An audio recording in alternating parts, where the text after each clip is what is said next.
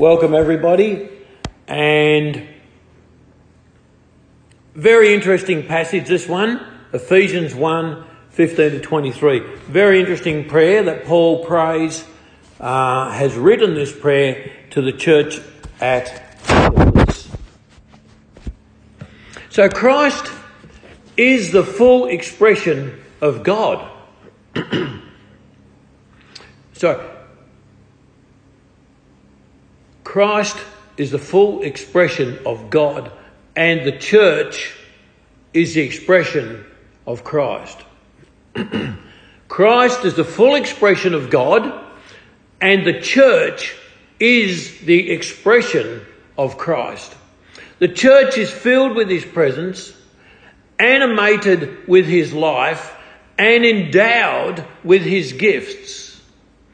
In Christ, the church has everything that is needed to fulfill its mission. In Christ, the church has everything that is needed to fulfill its mission.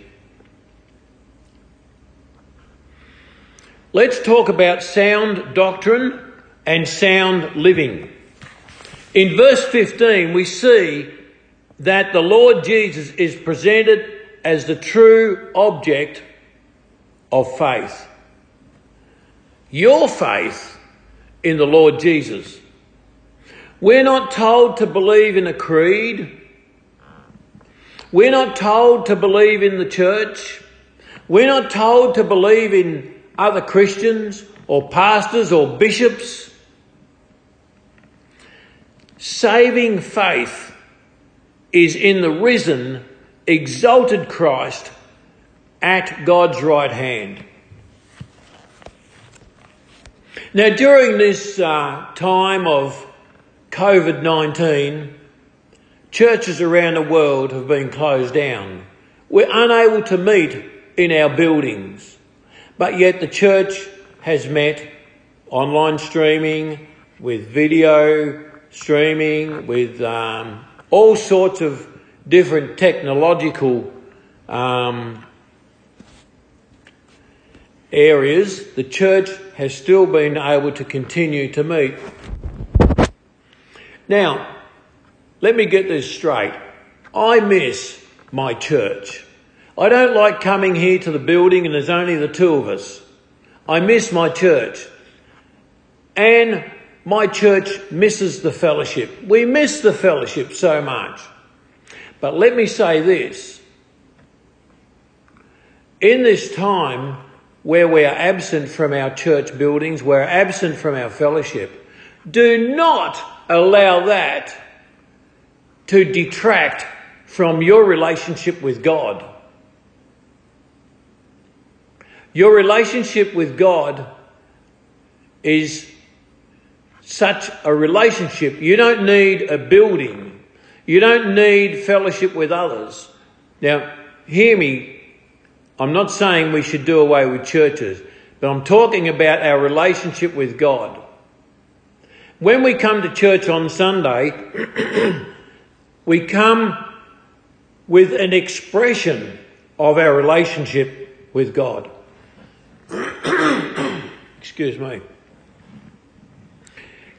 Saving faith is in the risen, exalted Christ at God's right hand. In this passage, Paul talks about your love for the saints. Our love should not be limited to those in our own area of fellowship, but it should flow out to all who have been cleansed by the blood of Christ to the whole household of faith.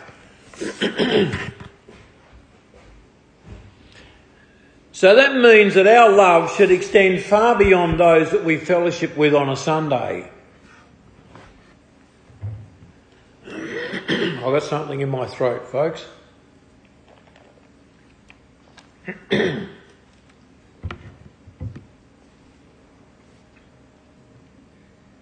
Also, in this verse, we see the combination of faith and love.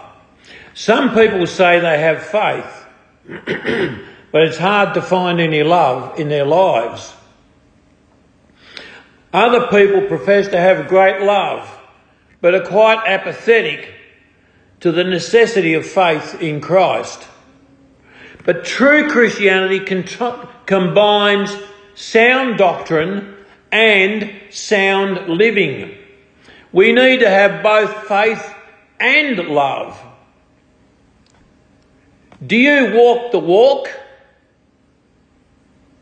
Or do you talk the talk? Are you a Sunday Christian or are you a life Christian? Do you practice what you preach? These, folks, are important questions. Not questions, they're not designed to give you a guilt trip, but they are designed for self reflection with a view to strengthen your relationship with God. And what about the spirit of wisdom and revelation that's talked about in this prayer? There can be no doubt that God is the source or the originator of all glory and the one to whom all glory belongs. This prayer of Paul's continues that he may give you the spirit of wisdom and revelation in the knowledge of Christ. Isaiah, Isaiah 11.2 tells us the Holy Spirit is the Spirit of wisdom.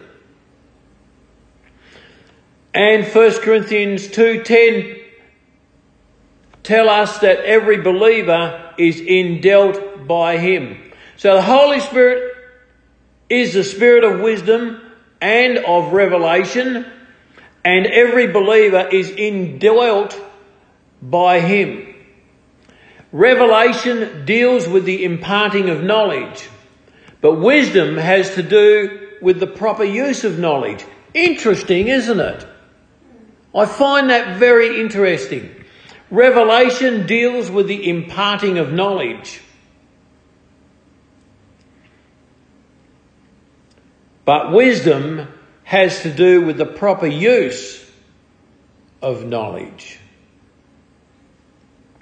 Believers are to have a deep spiritual knowledge of God, a knowledge that cannot be gained by intellectual activity or intellectual ability, but only by the gracious ministry of the Spirit. The source of spiritual illumination, folks, is not me. The source of spiritual illumination is God. The channel is the Holy Spirit, and the subject is the full knowledge of God. The source, folks, of spiritual illumination is God. The channel is the Holy Spirit, and the subject is the full knowledge of God. In verse 18, Paul talks about the hope of his calling.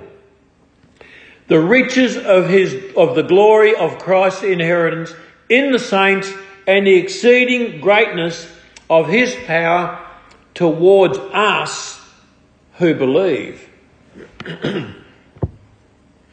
the hope of Christ's calling points us forward, folks, to the future. I'll say that again. The hope of Christ's calling points us forward to the future.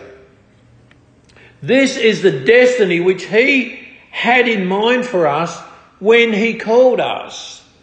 it includes the fact that we shall be with Christ and be like him forever. That's an interesting thought, isn't it? It includes the fact that we shall be with Christ and be like him forever. We shall be known as sons of God and reign with him as his spotless bride. we hope for this, not in the sense that there is any doubt about it, but because it is the aspect of our salvation which is still future and to which we look forward to. Do you get it? We hope for this. The things we hope for, the hope of Christ's calling, the destiny to which He has called us to, and we shall be known as sons of God and reign with Him as His spotless bride. These are the things, folks, that we hope for, but we don't hope for them in the sense that there is any doubt about it, but because it is that aspect of our salvation which is still future to which we look forward to.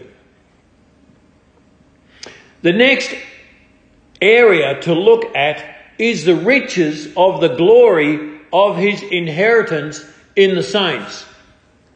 Believers will reign with Christ and will inherit all that Christ has for us. That is every spiritual blessing. And if you look back in the uh, earlier verses of chapter 1, Paul talks about the fact that we already have every spiritual blessing. I preached about this a couple of weeks ago. but what are these spiritual blessings? I want, I've, I've, got a list here. This list comes out of Ephesians chapter 1 and um, the uh, uh, up to uh, verse 14. The first spiritual blessing, folks, we will be holy and blameless.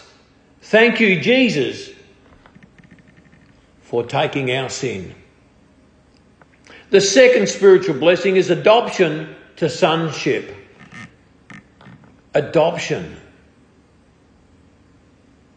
We're going to be adopted by God. We're going to join with a new family a spiritual family. The third blessing is redemption through his blood, folks. Nothing pleases me more to know that I am redeemed by the blood of the Lamb. I've been set free. Thank you so much, Jesus, for dying on the cross, for atoning for our sins and paying that redemption price. Number four, the fourth spiritual blessing is the mystery of His will. Folks, do you know what God's will is? Do you know the mystery of God's will? Do you know what God's will is for your life? If you're not sure, find out. God has a plan for your life.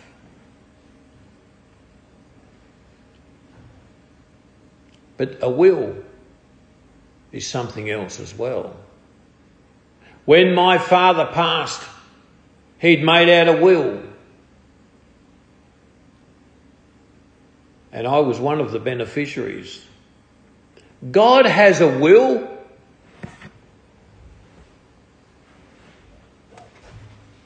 Right here, folks. His last will and testament. Oh, yes, it's the New Testament.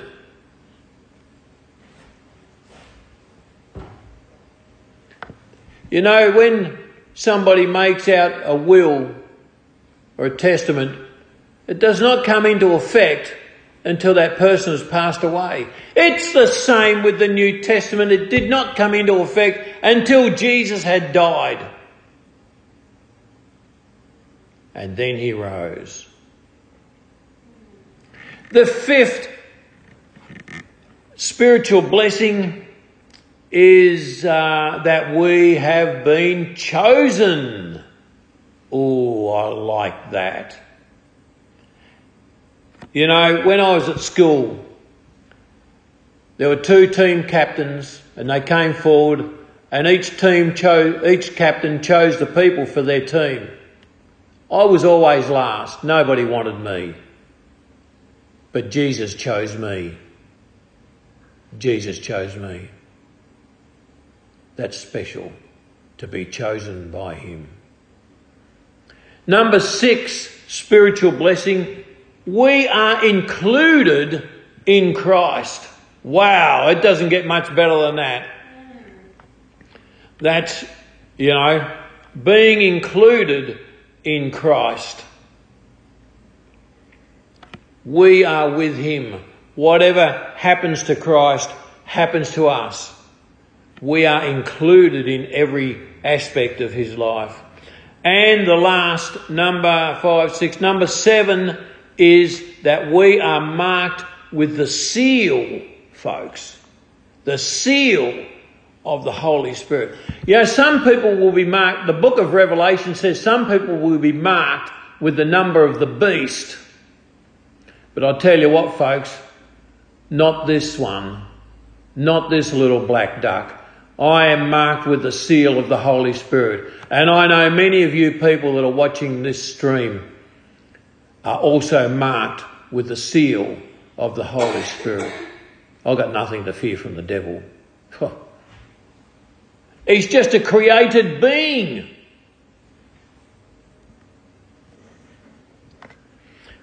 Think carefully and pray about appropriating the spiritual blessings that we've been given. Appropriate them to your life. Believe for them. You have them. They are yours.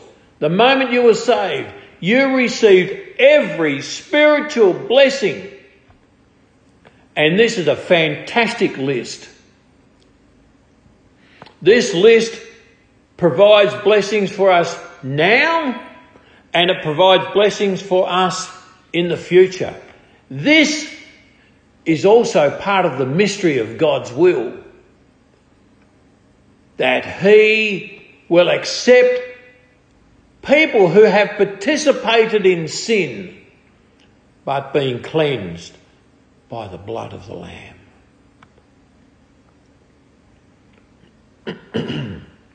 to further emphasize the extent of this power, the Apostle Paul next describes the greatest exhibition of divine power the world has ever known. And that is the power that raised Christ out from among the dead and enthroned him at God's right hand. That's power, folks. To go from death to God's right hand. Boom. Maybe you might think that the creation of the universe, and we talked about this, a, Uh, communion is the greatest display of God's might or, or, or the deliverance of these people through the Red Sea. But no, the New Testament teaches that Christ's resurrection and ascension required the greatest outflow of divine energy.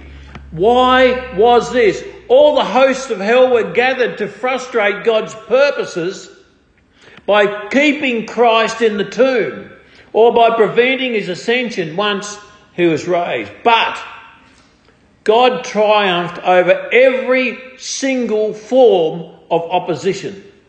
Christ's resurrection and glorification were a shattering defeat for Satan and his hosts and a glorious, glorious spectacle of victorious power. Folks, such is the power of God. You believe in God. You pray for this and you pray for that.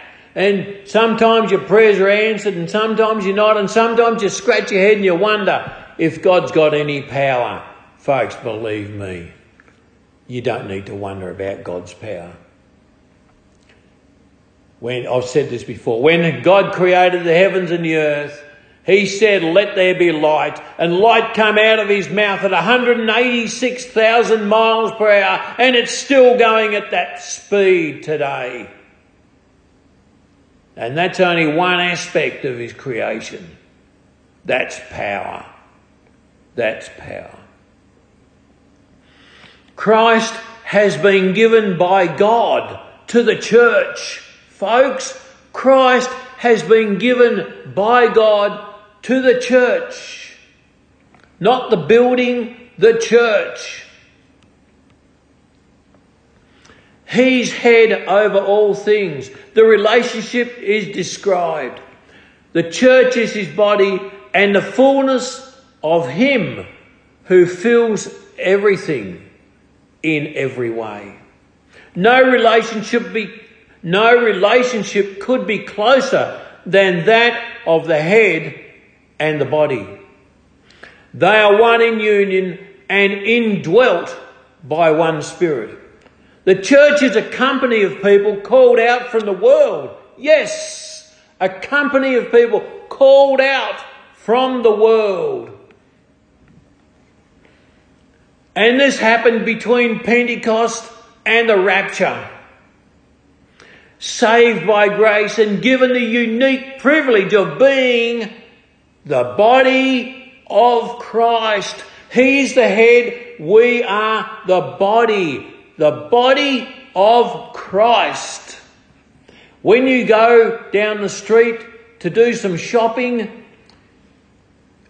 you are not going alone, but you are part of the body of Christ. The body of Christ is walking down to the supermarket or getting in the car or, or packing the groceries away or splitting firewood or whatever it might be.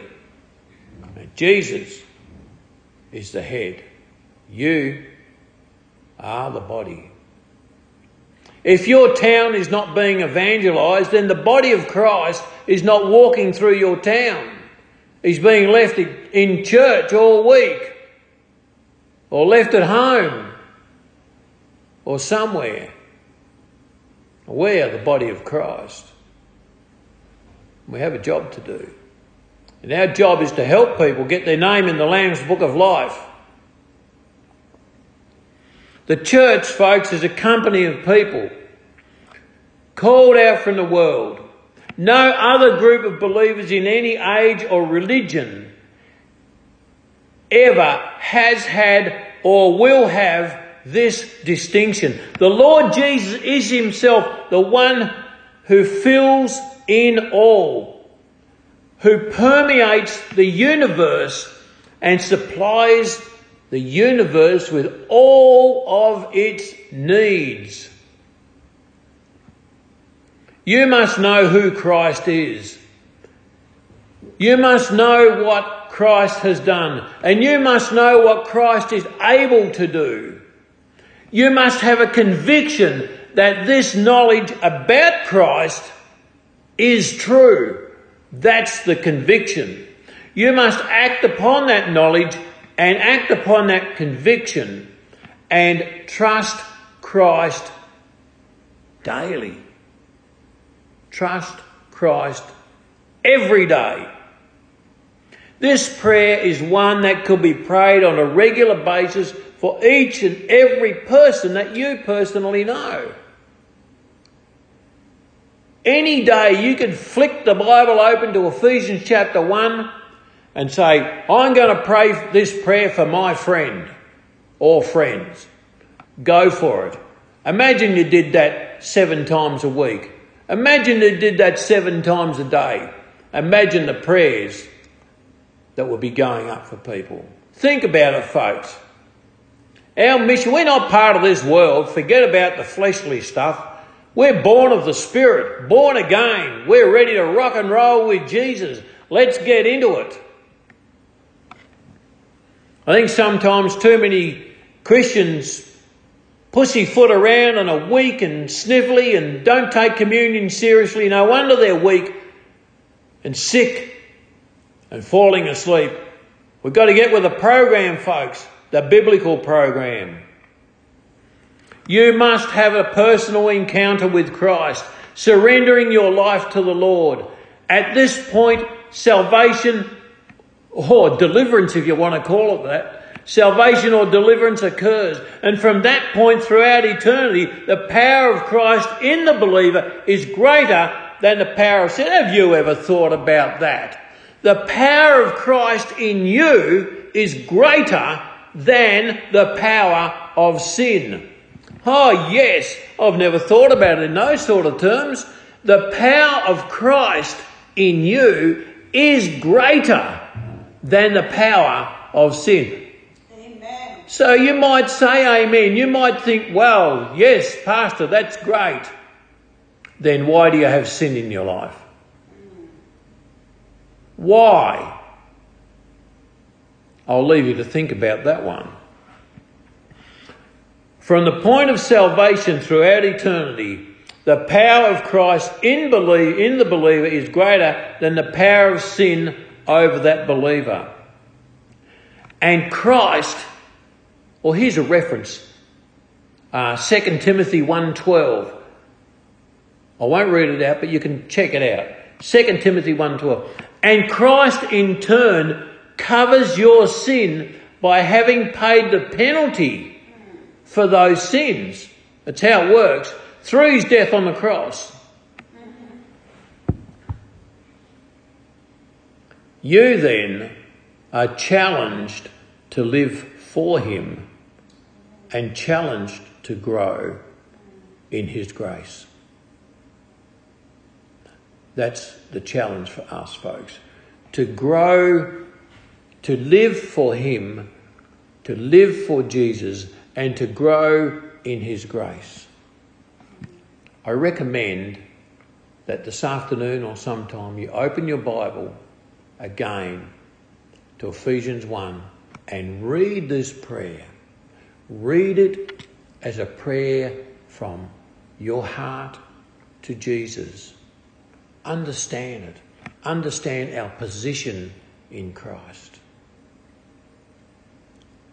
Jesus does not want to marry a bride that's been trampling through the mud of this world. He's after a bride that is spotless. Let's pray.